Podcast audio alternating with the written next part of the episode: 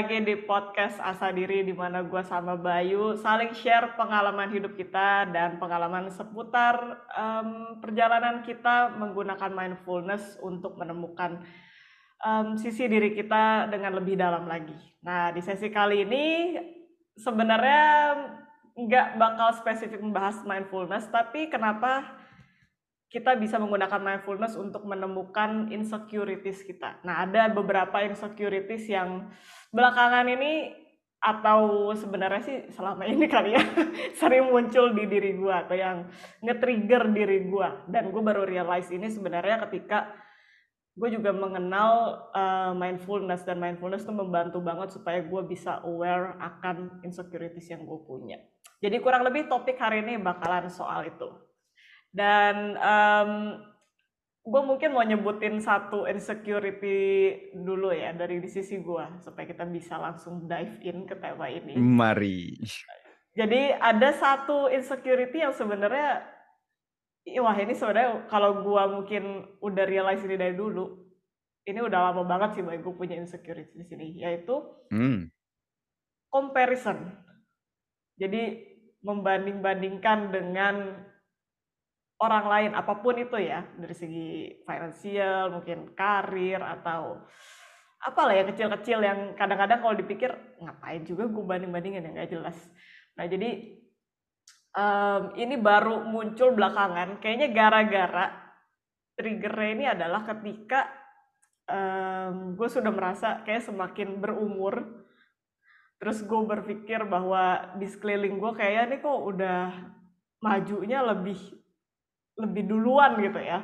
Dan gue kayak kok di di sini sini aja? gitu. Sebenarnya sih ya nggak nggak kayak di sini sini aja dalam artian gue stuck di hidup gue ya. Cuma gue merasa kayaknya kok teman-teman gue karirnya udah uh, lebih maju gitu ya. Uh, sedangkan gue di sini lagi ngebangun sesuatu hal yang kepastiannya pun tidak ada Jadi kayaknya itu ya itu sih yang yang poin yang nge-trigger si comparison ini. Um, kata sih lu relate nggak bay dengan dengan hal ini? Um, gua ada satu satu um, momen juga di mana nanti gue bakalan share lebih dalam lagi. Tapi buat um, kalau boleh tahu, misalkan di case lu gitu ya, ada dua parameter yang barusan lu share yaitu pertama adalah um, waktu seakan-akan oh umur kita udah sekian dan kita um, ada sadar nggak sadar gitu ya ada sebuah ideal atau ada sebuah kondisi yang menurut kita harusnya di umur segini tuh udah segini. Dan yang kedua tadi lu bilang um, tentang karir. Jadi um, poin yang bikin lu memikir kayak gini tuh di saat di saat lu membandingkan diri lu dengan teman-teman lu dalam hal ka karir aja atau dalam hal in general, Vin? Buat konteks.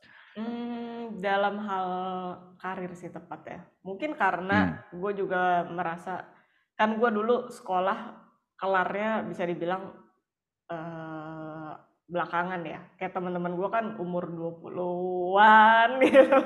Udah bachelor, master terus kerja gawe langsung kan. Sedangkan gue kan waktu itu masih berpetualang lagi melakukan eh, tos dulu, tos dulu, tos dulu.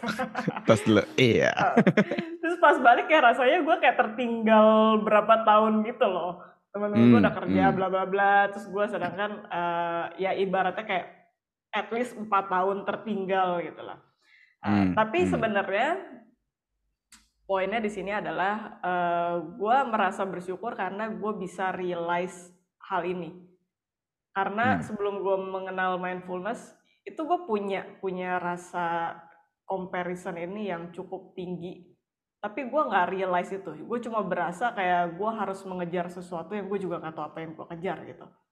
Kalau dulu hmm. waktu zaman kuliah tuh lebih ke arah wah temen gue masih ya sebenarnya sama sih parameternya waktu sih baik kayak teman-teman gue di kampus itu kan masih umur ya umur normal ya kuliah kan. Sedangkan gue waktu itu kan melakukan bachelor kedua. Jadi kayak kesannya gue ketinggalan lagi nih ini teman-teman gue baru umur segini mainnya udah sejago ini gitu. Uh, sedangkan gue um, di umur yang empat tahun lebih tua dari mereka kok level gue sama gitu sama mereka. Nah jadi um, di sisi itu sih sebenarnya. Lebih selalu gue merasa gue ketriggernya tuh dari segi karir sih. Hmm. Kalau hmm. financial nggak, ya ada sedikit tapi nggak nggak sampai ketrigger gimana. Cuma dari segi karir. Nah itu gue sering banget sih ketrigger. Tapi untungnya ya sekarang bisa realize gue punya um, rasa kayak gitu dan nggak ke trap, nggak keserap kayak dulu gitu. Hmm, Poinnya, hmm. poin pentingnya itu sih yang menurut gue kenapa gue grateful banget bisa kenal mindfulness. Hmm. Oke, berarti balik ke pertanyaan lu tadi, apa gue bisa relate atau enggak tentang comparison dan kalau lu triggernya adalah um, karir dan belum enggak enggak ke arah finansial. Kalau buat gue karir sama finansial tuh kayak ya tetanggaan lah gitu. Karena dengan lu karir lu sejauh apa, um, secara nggak langsung juga itu akan meng menggambarkan atau kalau di kepala gua gitu itu ter-translate-nya juga oke okay, berarti financial lo udah punya financial stability yang lebih tinggi jadi itu ter langsung tertranslate di situ. Nah, pertanyaannya apa gue bisa relate atau enggak? Nah, ini gue kan baru balik nih, Vin. Ini gue baru dari journey gue selama satu tahun, hampir satu tahun. Uh, gue kan tinggal di India, ya kan? Gue tinggal di India, gue memperdalam sorry, gue memperdalam tentang mindfulness, gue memperdalam tentang yoga, gue bekerja um, sebagai apa tuh judulnya tuh yang keren banget, digital nomad. Alah, apa sih bro? nah, gue mencoba menjalani itu, um, dan gue baru balik balik lagi ke Jerman ini sekarang ini minggu kedua gue di sini, ya kan? Nah di minggu pertama itu gue juga udah sempet ketemu teman-teman baik gue yang ada di Jerman, kita share-share lagi gitu ya. Nah di situ tuh muncul yang namanya, wah sama persis, enggak sama persis tapi mirip banget sama apa yang lu bilang gitu. Wah anjir, teman-teman gue dalam tanda kutip gue tinggalin satu tahun mereka sekarang udah sampai level ini, mereka sekarang udah sejauh ini, mereka stay di lane yang sama dan mereka udah ada di titik sini gitu loh. Dan stay di lane yang sama itu juga itu adalah uh, karena mereka bekerja di bidang yang mereka kuliahin gitu loh. Jadi lu ngelihat tuh prosesnya tuh udah panjang gitu loh. Sedangkan gua gua baru balik dari India, sekarang balik lagi ke Jerman, mesti adjust ini itu, ini itu gitu kan. Kayaknya gua ketinggalan banget gitu loh. Nah, jadi apa gue bisa relate atau enggak? Oh itu sangat bisa, Vin. Karena memang sampai saat sampai sampai sekarang pun gitu loh pikiran-pikiran itu juga muncul ke permukaan gitu loh. Dan kalau dibiarin aja gitu ya kalau dibiarin aja um, atau kalau gue nggak sadar tapi gue hanyut akan perasaan yang muncul-muncul ke permukaan ini gue pretty sure gue akan jadi miserable karena gue membandingkan A dengan B, gue membandingkan gue dengan teman-teman gue, dan gue membandingkannya dengan satu hal yang ada di persepsi gue tapi belum tentu menjadi kenyataannya. Let me explain about that. Jadi persepsi gue bahwa teman-teman gue yang udah bekerja lebih lama di satu tempat gitu ya, mereka punya karir yang baik, mereka punya finansial yang baik, mereka um, terlihat dari liburan-liburannya juga ke tempat-tempat yang oke okay juga gitu kan. Gua persepsi gua menyeakan bahwa hidupnya itu wah bahagia, senang, sentosa dan tidak punya masalah apa-apa gitu loh. Sedangkan itu tidak kebenaran aslinya ya tidak seperti itu gitu loh. Kebenaran aslinya kalau memang saya mau melihatnya hanya dari segi pekerjaan, ya berarti pekerjaan itu aja yang cuma boleh gua yang boleh gua lihat gitu loh. Sedangkan kan faktor hidup kan kompleks ya. Parameter hidup kan banyak gitu ya. Dan gua nggak boleh menyeakan bahwa oh, oke, okay, he gets everything in life. He gets life already gitu loh. Nah, tapi itu yang cenderung gue lakukan kalau gue terhanyut oleh pikiran-pikiran tersebut, gitu. Um, yang gue interested untuk tahu dalam kasus lu gitu ya, karena lu bilang lu grateful lu bisa nangkep diri lu lu bisa nangkep diri lu memiliki perasaan-perasaan seperti itu. Buat gua, gua masih punya challenge untuk menjawab pertanyaan, oke, mindfulness membantu gua untuk menangkap pikiran-pikiran tersebut, oke? Nah, tapi setelah gua tahu, terus gua ngapain nih? Mmm. Gua masih gua challenge gua adalah untuk step selanjutnya gitu loh.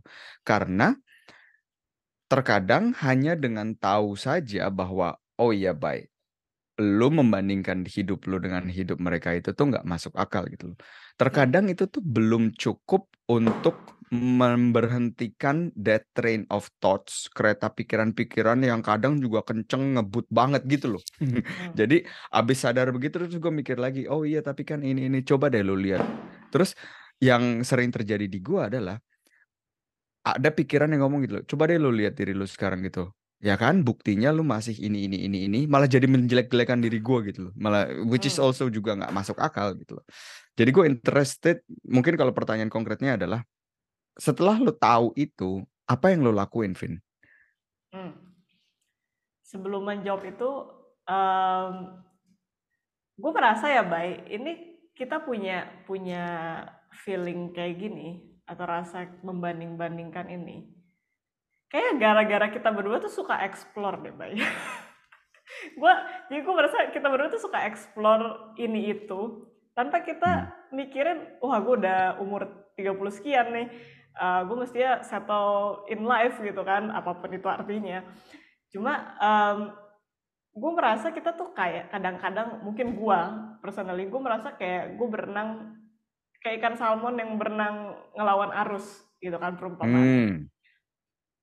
Di mana gua demen banget explore ini itu dan setiap kali gua ngobrolin apa yang gua lakukan di lingkungan gua atau di inner circle gua, nggak ada yang kayak gitu. Jadi kayak seolah-olah gua nih alien atau apa gitu, orang-orang yang Mmm. aneh gitu kan. Jadi si rasa comparison itu muncul juga disebabkan dari hal itu sih kalau di case gua. Karena gue merasa kayaknya kok gua yang beda sendiri ya. Semestinya nih gua kayak gitu, semestinya gua udah di tahap ini. Jadi menurut gua sih salah satu penyebabnya ya karena ya itu tadi, kita sama-sama suka explore, nyobain ini itu. Itu salah satu ya yang menyebabkan gue punya rasa comparison itu sih. Nah, sal mungkin nggak itu yang menyebabkan karena lu ngomong kayak gitu, Vin, gue juga actually sempet punya struggle atau sempet punya pikiran-pikiran gue punya struggle dengan loneliness, Vin, at one point. Di saat meskipun gue lagi di India dan gue menjalankan maksud gue, gue ke sana itu adalah keputusan gue sendiri dan itu selaras dengan apa yang gue pengenin dan itu beneficial untuk plan gue pribadi ke depannya. Mmm, karena gue melakukan semuanya itu kan gue kan bikin intensi kan, intensi gue ini ini ini ini, itu semua tuh selaras gitu loh. Tapi at one point gue juga punya ngerasain, eee, gue juga ngerasain, "Anjir nih, kok kayaknya sendiri banget," gitu ya. Mmm. Gue mau me me-nge-share kebahagiaan atau joy yang gue rasain atau happiness yang gue rasain di sana aja gitu ya. Mau menceritakan ke orang lain pun terkadang gue ngerasa mereka tuh karena mereka nggak bisa nge-relate gitu ya, jadinya ya kayak one way one way conversation gitu loh, Vin, kayak ya mhm. nggak nggak nyangkut gitu loh. Nah sama juga dengan perjalanan sama juga dengan perjalanan karir atau pilihan karir yang gue lakukan. Again, by no means gue ngerasa, oh spesial atau gue ngerasa ini, eee, apa namanya, gue by no means gue nggak pelan-pelan. Bukan gue ngerasa spesial, tapi justru gue ngerasa, hmm gue ngelihat sangat sedikit orang yang melakukan yang menjalani apa yang gue jalani dengan background apa yang gue punya. Mmm. Sehingga terkadang gua nggak punya lingkungan yang bisa relate dengan situasi gua gitu loh, dengan situasi gua lagi sama-sama membangun sesuatu yang sama-sama juga nggak tahu nanti ending-nya kayak gimana gitu kan, sama kayak yang tadi lu bilang gitu loh. Jadi gua baik dari hal yang gua lakuin seneng-seneng, gua nggak ada temen yang bisa gua share with gitu ya. Hmm. Dari hal karir juga gua nggak ada yang bisa gua share with, mmm, ya jadi ngerasanya ya ya kadang gue juga suka ngerasa sendiri gitu sih, Vin. Itu itu kayaknya satu tema yang kita bakal bisa ngobrolin lebih panjang lagi karena itu kayaknya nyangkut tentang tema entrepreneurship juga sih, Bay. Di saat Hmm. kita mau build sesuatu. Gue juga merasa gitu kok. Gue merasa eh, ya sama seperti itu karena ya memang gak ada di sekitar gue yang menjalankan apa yang gue jalankan gitu. Jadi ya Anda tidak sendiri. Makanya gue Iya. senang, senang banget kalau tiap kali ngobrol sama lu kan karena kita berdua ya satu suka explore dua ya kita sama-sama suka bangun sesuatu yang yang kita yakini ada value gitu kan untuk orang lain. Bukan artinya kita meninggi-ninggikan apa yang kita kerjakan ya, cuma maksudnya kita selaras di di hal itu gitu. Makanya gue seneng banget punya temen ngobrol soal itu. Dan gue bisa relate banget ketika lu bilang itu cuma one way conversation karena sering banget apa yang gue ceritain gitu ya.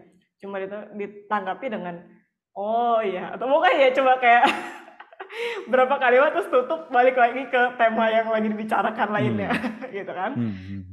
Sedangkan kalau ngobrol sama lu kan ya kita nyambung gitu, banyak yang Hmm. bisa. Eh kita bikin ini yuk, bikin itu atau eh mestinya lu kayak gini kayak gitu gitu kan. Jadi ya ya memang begitu adanya. Makanya Oke. makanya itu juga agak sedikit, eee, buat nutup buat bukan buat nutup ya, tapi buat, mmm, ngeluarin apa yang ada di kepala gue juga gitu loh. Mmm, dan mostly memang lingkungan-lingkungan gua, mereka punya background yang sama dan mereka punya kerjaan yang sama gitu loh. Jadi Hmm. gue kadang juga ngerasa gitu dari segi dari segi kalau dulu kan kita semua punya kesamaan yaitu sama-sama kuliah nih ya, sama-sama kuliah, sama-sama jurusan yang sama gitu kan, kongko kongko kongko kongko. Nah terus mereka melakukan kerjaan yang sama, mereka bisa bercerita tentang satu sama lain gimana di kantor ini itu, sedangkan gue sendiri jadi sendirian gitu dan, mmm, ya oke, maybe gue cuma pengen ngeluarin itu doang sih. Ya ya. Eh, Oke, balik lagi ke pertanyaan tadi gimana eh, atau apa yang gue lakuin setelah realize gue punya rasa comparison ini. Yang belakangan gue lakuin praktikalnya, gue mulai membatasi melihat sosial media, sangat membatasi. Jadi bisa dibilang gue sekarang sehari itu ngelihat sosial media, cuma buat ngelihat apakah konten konten gue udah ke post apa belum. paling kalau nggak ya cuma scroll sekali udah. Benar-benar gue coba batasin. Karena kayak yang lu bilang tadi di sosial media ya kebanyakan ngepost yang sunshine and rainbow kan. Mana ada sih maksudnya yang ngepost hal-hal yang menyedihkan atau apa yang mereka struggle di hidup gitu kan. Jadi em, ya bukan gue bilang sosial media itu isinya fake ya memang mungkin yang dipost ya sesuatu hal yang membahagiakan. Cuma itu hanya sepersekian persen dari apa yang terjadi sesungguhnya kan. Jadi itu gue secara praktikal itu yang gue lakukan. Gue membatasi sangat sangat membatasi melihat sosial media sekarang. Em, yang kedua gue berusaha ini terdengar klise dan mungkin diulang-ulang. Gue berusaha untuk selalu balik lagi ke present moment sih baik itu benar-benar membantu banget. Even as simple as kalau lagi ada thought itu muncul gue harus tarik diri gue kembali oke sekarang gue lagi ngapain? Gitu. Let's say gue lagi ngerjain suatu project lah terus gue nggak sengaja ngelihat temen gue apalah punya story apa atau thoughts itu muncul tiba-tiba eh lu mestinya udah punya ini punya itu loh gitu. Kalau itu lagi muncul gue berusaha untuk aware. Dan gue ingetin lagi nih sekarang lagi ngapain? Difokusin aja dulu ke situ. Lakuin yang semestinya dilakuin sekarang. Jadi benar-benar gue merasa harus melakukan sesuatu hal yang praktikal. Kalau enggak, gue bakalan keserap sama ya thoughts itu. Jadi itu sih yang gue lakukan dan so far cukup helpful. Um, kadang-kadang malah as simple as kayak cuma balik ke nafas, kayak take a break dulu 5 menit, coba kayak meditasi singkat, kayak gitu kalau gue udah merasa kayak wah ini udah terlalu toxic nih thoughtsnya. Biasanya gue tarik diri dulu itu sih. Hmm. Interestingnya itu gue terkadang tidak melakukannya karena udah terlalu di uh, udah terlalu terbawa gitu loh Vin sehingga di hmm. saat um, apa namanya gua mau ngomong oh ya udah sekarang nggak usah ngelihat sosial media gitu misalnya gitu ya bahkan um, pikiran gua udah ngomong balik enggak lu butuh untuk ngelihat sosial media ini karena lu butuh inspirasi, lu butuh masukan-masukan, lu butuh ngelihat hmm. uh, apa yang berfungsi di luar sana gitu loh. Yang nggak jarang lately juga niatnya apa, itu sama kayak lu ngapa-ngapain gitu ya, terus lu buka kulkas, terus lu diem di depan kulkas, "Gue tadi mau ngapain ya?" Sama banget tuh sosial media tuh, tiba-tiba gue lagi nih scroll gitu 10 menit setelahnya gitu. Akhirnya gue tadi ke sini mau ngapain gitu ya, itu tuh sering banget gitu loh. Jadi mungkin itu juga emang salah satu ini sih ya, apa namanya, um, yang bisa dilakukan untuk tidak mengkonsumsi. Tapi balik lagi Vin, teori itu juga sebenarnya gue udah tahu lama gitu loh. Lu pakai sosial media itu untuk produce dan bukan untuk consume. Hmm. Ya kan, itu nomor satu. Yang harus gue ingetin lagi yang kedua adalah by, lu nggak butuh motivasi, lu nggak butuh lebih fase lu sekarang ini bukan fase di mana lu butuh motivasi. Karena lu sudah mengkonsumsi semua motivasi yang ada di dunia ini, dan mereka juga mengatakan semua hal yang sama-sama terus, dan lu sudah membaca success stories dari cukup banyak orang yang lu anggap sebagai role models, dan mereka juga mengatakan yang sama-sama lagi. Nah, lu udah nggak butuh motivasi. Lu bahkan nggak butuh cara. Lu nggak butuh cari tahu caranya gimana untuk sukses. Lu tahu kok, lu udah tahu kok caranya sukses tuh gimana. Ada kok plannya itu di depan mata lu gitu. Nah, sekarang yang lu butuhin apa? Yang lu butuhin itu lu melakukan apa yang ada di depan mata lu ini. Itu loh. Itu ya itu satu-satunya hal yang lu butuhkan. Nah, yang lately gue punya bukunya di depan di depan um, di depan muka gue yang lately gue lakukan dari let's say dari gue balik ke dari gue balik ke Jerman sih so almost two weeks sekarang ya karena gue ngerasa dari comparison itu gue bener-bener ini Vin gue jadi bener-bener keburu-buru gitu loh dalam melakukan satu hal dan gue punya tendensi kayak gini let's say gue sekarang punya plan yang gue tahu bisa gue jalankan dua minggu lagi ya jadi sampai sekarang sampai dua minggu lagi tidak ada input apa-apa yang bisa gue lakukan untuk bisa memperbaik untuk bisa memper apa ya, mensupport hal yang akan terjadi dua minggu lagi. Tapi setiap harinya setiap harinya gue worry dengan hal yang akan terjadi dua minggu lagi. Setiap harinya gue mikirin, "Aduh apa yang mesti gue lakuin ya?" Ah, jadi gue duduk lagi dan tidak melakukan apa-apa. Sehingga yang gue lakukan adalah, gue benar-benar membuat, uh, membuat list day by day bukan cuma to do list gitu ya, tapi benar-benar apa yang harus lo lakukan hari ini gitu ya, yang akan membuat lo merasa kalem. Jadi gue men-split to do list gue menjadi dua. Ini waktu itu gue nggak tahu deh, gue uh, kita udah sempat share di Asa Diri atau belum. Jadi gue men-split satu ada inner work yang harus gue lakukan. Nah, inner work ini kalau gue lakukan itu akan menjanjikan yang namanya inner peace.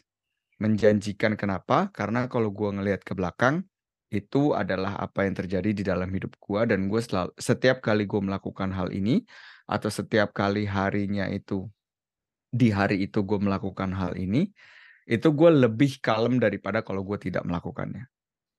Ya, jadi ada yang inner world punya. Nah, ada juga yang to do list buat yang outer world. To do list buat yang outer world ini adalah to do list yang seperti biasanya yang gue juga lakukan. Hal-hal apa yang harus gue lakukan. Itu pun juga gue split menjadi mana yang appointments in a sense of gue berkomunikasi dengan orang lain dan mana yang gua dengan diri gue sendiri kayak misalkan nulis skrip atau recording atau itunya. Dan sampai sekarang um, menurut gua itu sang buat gua itu sangat membantu sekali. But thank you juga buat remindernya gitu loh bahwa kayak yang lu bilang bahwa meditasi atau lu uh, mindful itu tuh bukan di saat lo duduk setengah jam, 15 menit, 10 menit, satu jam untuk meditasi gitu loh. Melainkan itu adalah state of being lu yang harus hmm, niscaya idealnya adalah terjadi selama lu melek dan mungkin at one point juga selama lu nggak melek Hmm. ya. Hmm. Gue Nah. gue selalu ada dua dua hal yang ini sih yang gue selalu inget. Yang pertama si Eckhart Tolle Hmm. dia selalu mempromosikan present moment kan. Nah ketika kita ke distract sama negative thoughts gitu atau kita merasa anxious, dia pernah bilang bahwa coba deh lu diem di saat ini, detik ini, lu punya masalah nggak? Ya kayak kayak di, sekarang aja nih, sekarang nih lu duduk gini ada masalah nggak? Kalau lu perhatiin, nggak ada kan? Lu fine fine aja. Gitu jadi sebenarnya ya thoughts itu atau rasa anxious itu ya kita yang buat sendiri kan.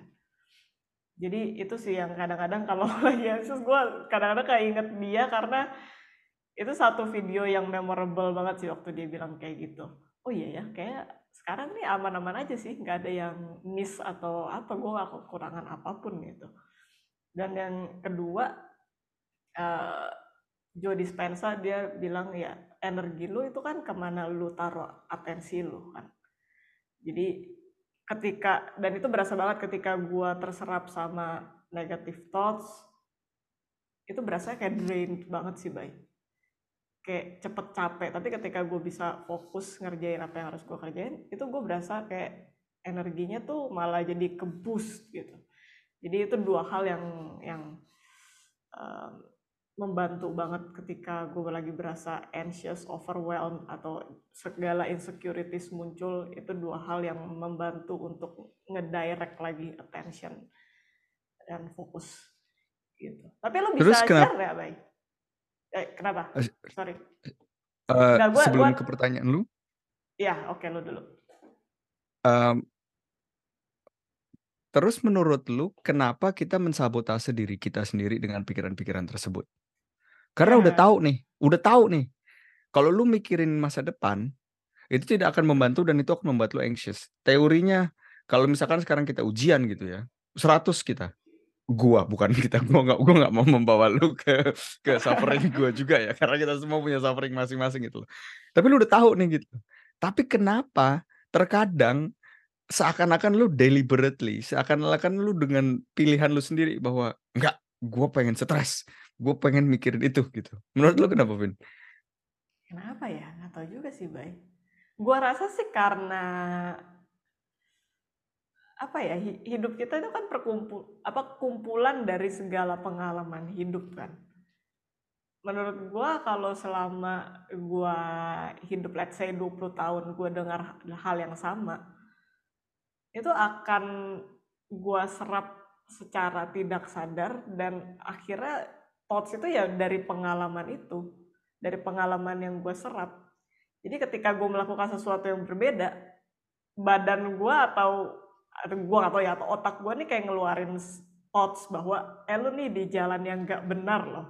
Lu mestinya kayak temen-temen lu yang lain nih kerja pulang jam 5 terus ketemu keluarga kayak gitu jadi menurut gue sih ya mungkin itu sih baik kumpulan dari segala doktrin atau mungkin persepsi lingkungan yang gua serap selama gue hidup.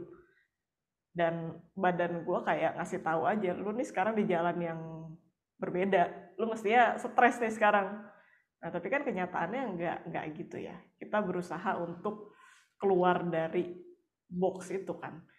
Dan being true to ourselves hopefully menurut gue itu Ba sih berarti kita yang harus ngajarin badan kita. Jadi ada sudah memori yang ter yang terekam di dalam badan menurut pengalaman-pengalaman hidup kita atau otak gitu ya, semuanya gitu dari pengalaman kita.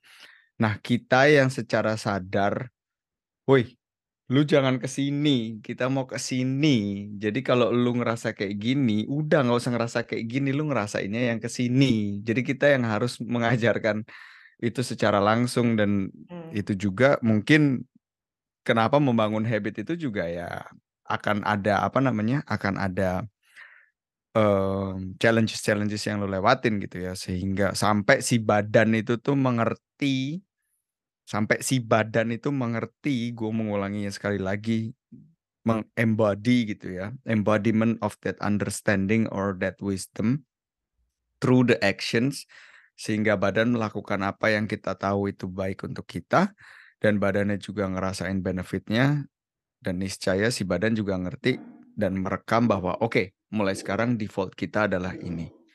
Ya Hmm. ya. Ya Ya, itu kan yang yang selama ini kita serap juga dari Joe Dispenza ya soal reprogramming. Mmm, mhm mhm. Mmm, sebelum gue lupa, gue mau nanya itu tadi, Bay. Lu kan Mmm. cerita bahwa lu ada plan buat eee, to do list buat inner world lu sama outer world lu. Nah, gue tertarik nih yang inner world, biasanya lu ngapain? Apakah meditasi kah? Atau lu kayak journaling? Atau apa yang lu lakukan gitu? Siapa tahu ada yang butuh kan? Mhm. Jadi buat inner world gua itu yang gua tulis, mmm, gua bangun pagi antara jam 5 sampai jam 6. Eee, gua melakukan meditasi, 2. Yang ketiga, gua melakukan movement. Movement itu dalam bentuk apa pun, bisa yoga, so something physical buat badan gua gitu ya. Bisa yoga, bisa calisthenics, bisa kadang juga cuma stretching, karena gue juga sekarang lagi ada ada cedera, bisa cuma stretching, tapi gue bergerak, dan bergerak nggak disambi. Jadi bukan lagi, sambil gini terus gue stretching pala gue, gue mengambil waktu, oke dari sini sampai sini gue akan stretching. Mmm, sama journaling. Journaling, eee, di dalam akhir hari, di akhir hari, gue nulis untuk besok, gue menulis 3 hari yang gue syukurin hari ini, 3 hal yang gue eee, syukurin hari ini. Mmm, iya, itu basically 4 elemen yang selalu ada di di to do list buat inner work gua. Nah, yang Mmm. kelima ini adalah, mmm, berlaku berlaku gini, yang kelima adalah gua ingin memberikan bukti bahwa gue ini orangnya gue bukan bullshit-ter. Apa artinya? Artinya, kalau gue nulis besok gue mau bangun antara jam 5 sampai jam 6, tapi sekarang gue nulisnya itu udah jam 2 malam, itu kan nggak masuk akal kan? Itu either gue forcing gue cuma tidur 3 jam, doesn't make sense, atau opsi kedua, gue jadi bangunnya lebih siang, tapi gue nulisnya jam 5 sampai jam 6 gue tetap bangun, atau yang ketiga, gue secara sadar besok gue bangunnya jam 8. Ngerti nggak? Jadi Mmm. yang kelima, inner work yang gue lakukan adalah gue mencoba untuk berhati-hati dengan kata yang gue keluarkan, dengan janji yang gue keluarkan, terutama ke diri gue sendiri, karena gue tipe orang yang, ya udah tulis aja dulu gitu, entar gimana ya, entar lihat gitu. Tapi gue berusaha untuk kalau gue janji ke orang lain dan terutama ke diri gue sendiri, gue mau menepati janji gue tersebut. Jadi lebih baik gue tidak menulis apa-apa, besok gue nggak mau ngapa-ngapain, daripada gue nulis 3 hal tapi gue nggak bisa penuhin itu. Kenapa ini Mmm. penting buat gue? Balik lagi mungkin karena ke tipe orang juga kali ya. Gua dari dulu waktu ya di saat gue ber apa, masih kuliah gitu, terus banyak teman-teman yang ngajakin, "Oh ayo kumpul-kumpul ini itu ini itu." Dulu gue punya prinsip, ya udah lu iyain aja dulu.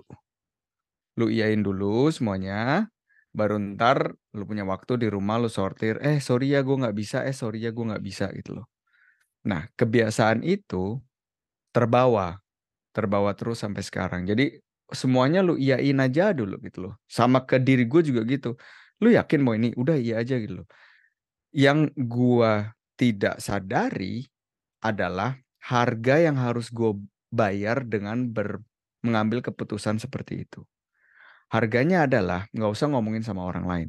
Harganya adalah kalau gue ngomong sama diri gua, gua akan melakukan A, tapi gua tidak lakukan, sekecil apa pun hal tersebut, harganya adalah gua memberikan bukti kepada diri gua sendiri bahwa gua bukan orang yang reliable. Gua bukan orang yang bisa dipercaya. Ya kan? Nah, kalau hal tersebut tertumpuk tertumpuk tertumpuk tertumpuk ada akan ada satu titik di mana secara tidak sadar pun gua sudah tidak percaya dengan diri gua sendiri. Gue sudah tidak percaya dengan apa yang gue omongin. Nah, itu adalah titik yang sangat berbahaya. Kenapa? Karena di saat lu, di saat gua bermimpi besar, "Oh, gue pengen ini, gue pengen ini, hal yang harus gue lakukan tuh ini ini ini ini," gitu loh. Ada satu suara kecil di belakang yang ngomong, "Lu juga udah tahu, Bay, bahwa lu nggak akan ngelakuin hal ini." Nah, suara kecil itu yang bisa yang bisa menggoyahkan semuanya lagi gitu loh. Jadi Hmm. seakan-akan gue memban gue membangun sebuah gedung tapi di atas fondasi yang lemah gitu loh, dan itu bisa runtuh kapan pun gitu loh.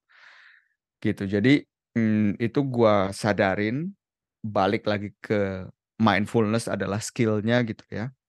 Karena gue bisa gue bisa melihat waktu itu momennya gue bisa melihat harga yang gue bayar dengan saying yes to everything gitu ya. Harganya adalah ini dan harga itu terlalu mahal buat gue dan gue nggak mau melakukan hal itu. Sehingga itu menjadi salah satu hal yang gue proaktif kerjakan untuk bisa make sure inner work, inner peace itu bisa gue raih setiap harinya. Hmm. Ya, keren keren. Gua bukan orang yang termasuk dalam 5 AM club.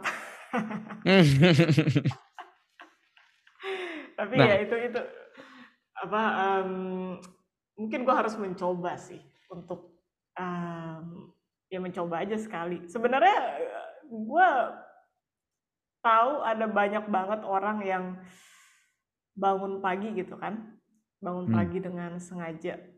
Tapi entah kenapa badan gua menolak sih, Bay.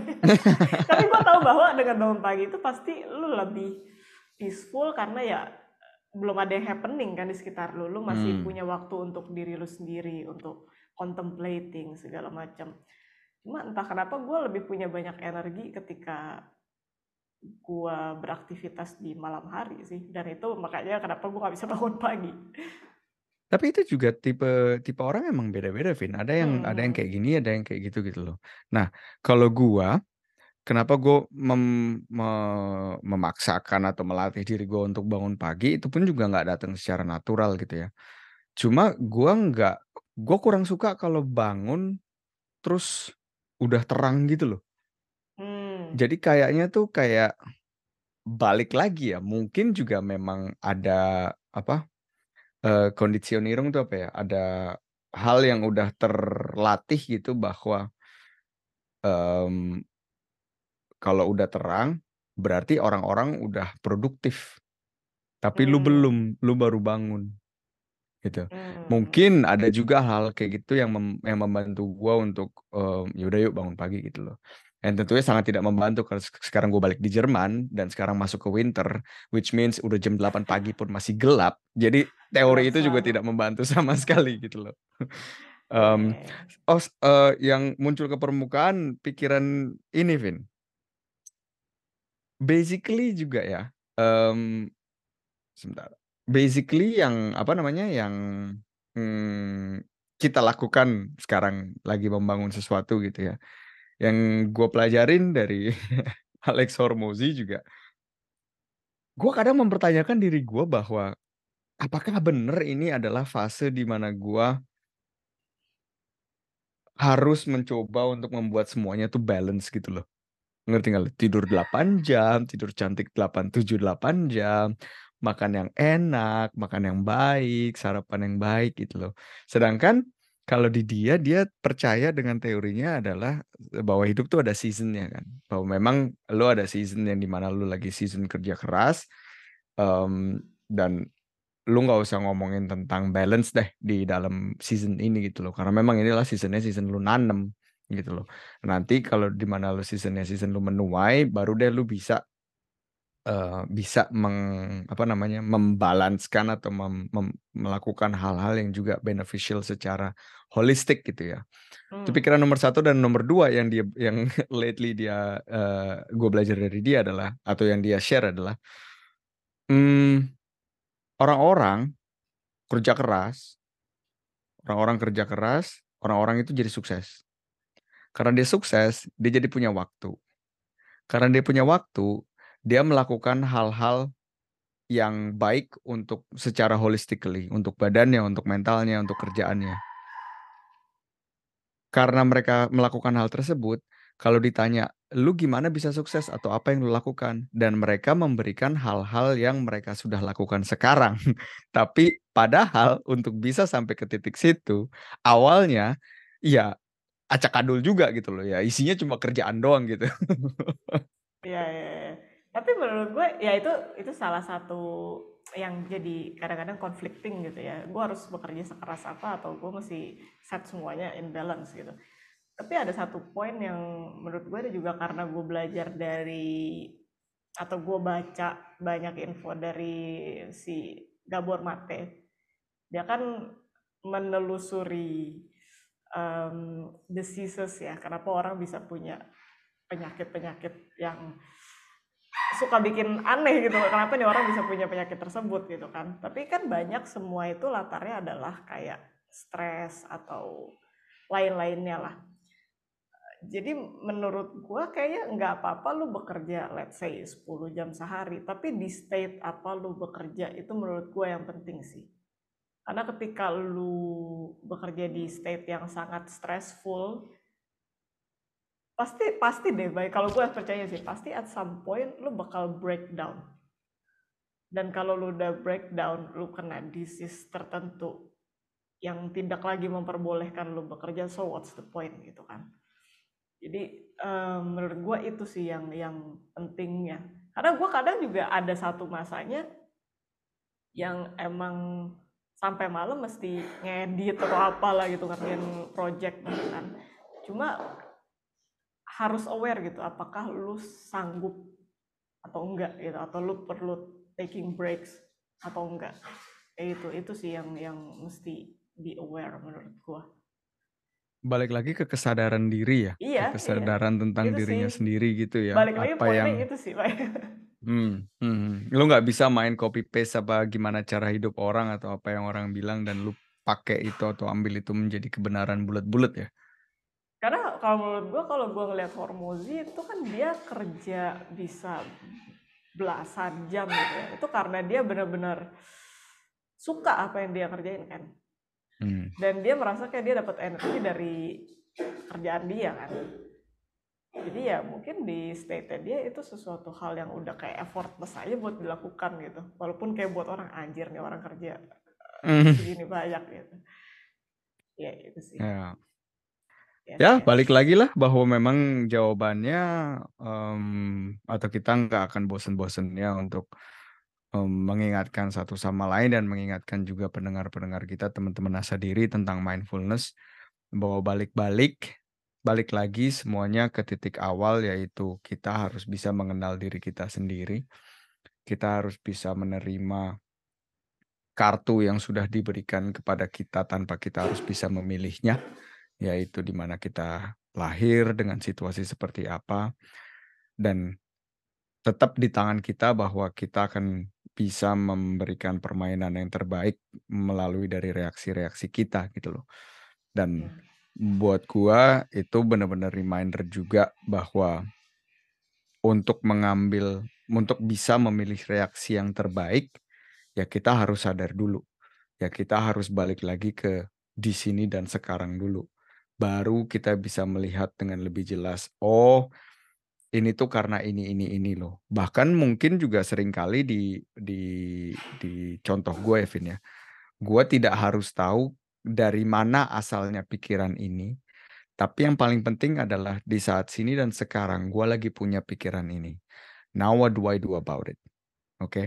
Now what do I do about it? Dan nanti kalau memang gue beruntung, mungkin ada waktu gue bisa mencoba menulik, menilik ke belakang what was the cost gitu ya. But the more important thing is always di sini dan sekarang. Hmm, iya benar. Ya sebenarnya um, kita balik ke present moment itu kan sebenarnya salah satu bentuk kalau menurut gue salah satu bentuk kita distracting attention kita untuk sesaat atau mungkin untuk jangka waktu yang lebih panjang supaya kita nggak keserap kan.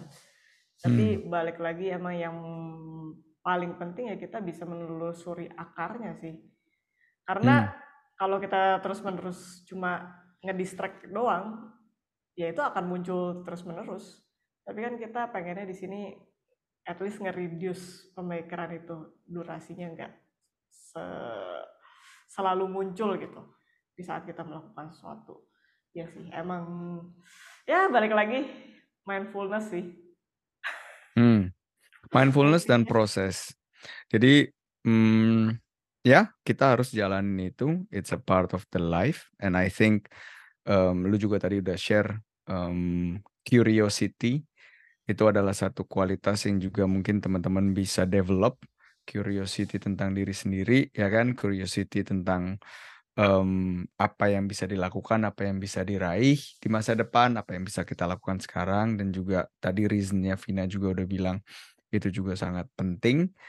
Um, ya, yeah, patience, patience, my friends, patience. Yeah. It's all a part of the sabar, game. Sabar, sabar, sabar, ya. sabar, sabar, sabar, sabar ya nak. Kasih tahu diri sendiri ya. yeah. Sabar, gak apa-apa. You already give your best, and you are going to keep giving your best, and that's enough. Ya, by the way, di sini maksudnya karena gua sama Bayu juga tipe orang yang um, tadi again suka explore dan mungkin kesannya berbeda dari lingkungan kita uh, di sekitar gitu ya. Tapi bukan berarti orang-orang yang uh, punya jalan kurang lebih jalan hidup yang sama itu memiliki value yang lebih rendah dari kita atau apa bukan kayak itu uh, yang ingin kita sampaikan di sini.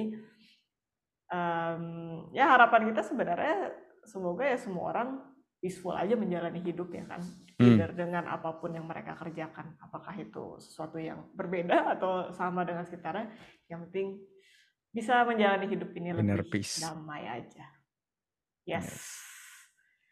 alright mau diakhiri mungkin kayaknya kita okay. sudah terlalu panjang yeah, yeah, yeah. ini Ya, oke kalau gitu uh, buat teman-teman thank you banget yang udah dengerin podcast hari ini. Buat yang pengen ngecek Instagram kita, kita sekarang ngepost couple of highlights dari podcast-podcast kita sebelumnya dan tunggu sampai kita bisa ngobrol lagi. Gue sama Vina buat yang mau share-share bisa juga langsung DM ke kita. Thank you buat waktu kalian dan atensi kalian. See you next time. See you, bye-bye. Hey guys, thank you udah ngedengerin episode podcast Asa Diri kali ini. Semoga episode tadi bisa memberikan nilai lebih dan value lebih untuk lo yang ngedengerin. Kalau lo pengen support kita, bisa dengan follow Instagram kita di @asahdiri.ind, subscribe YouTube channel kita di Asahdiri, dan juga bisa taruh review di Apple Podcast. Ingat juga untuk share ke teman-teman kalian dan terus asah diri. Karena berlian tidak bersinar dengan sendirinya. Sampai ketemu di episode selanjutnya.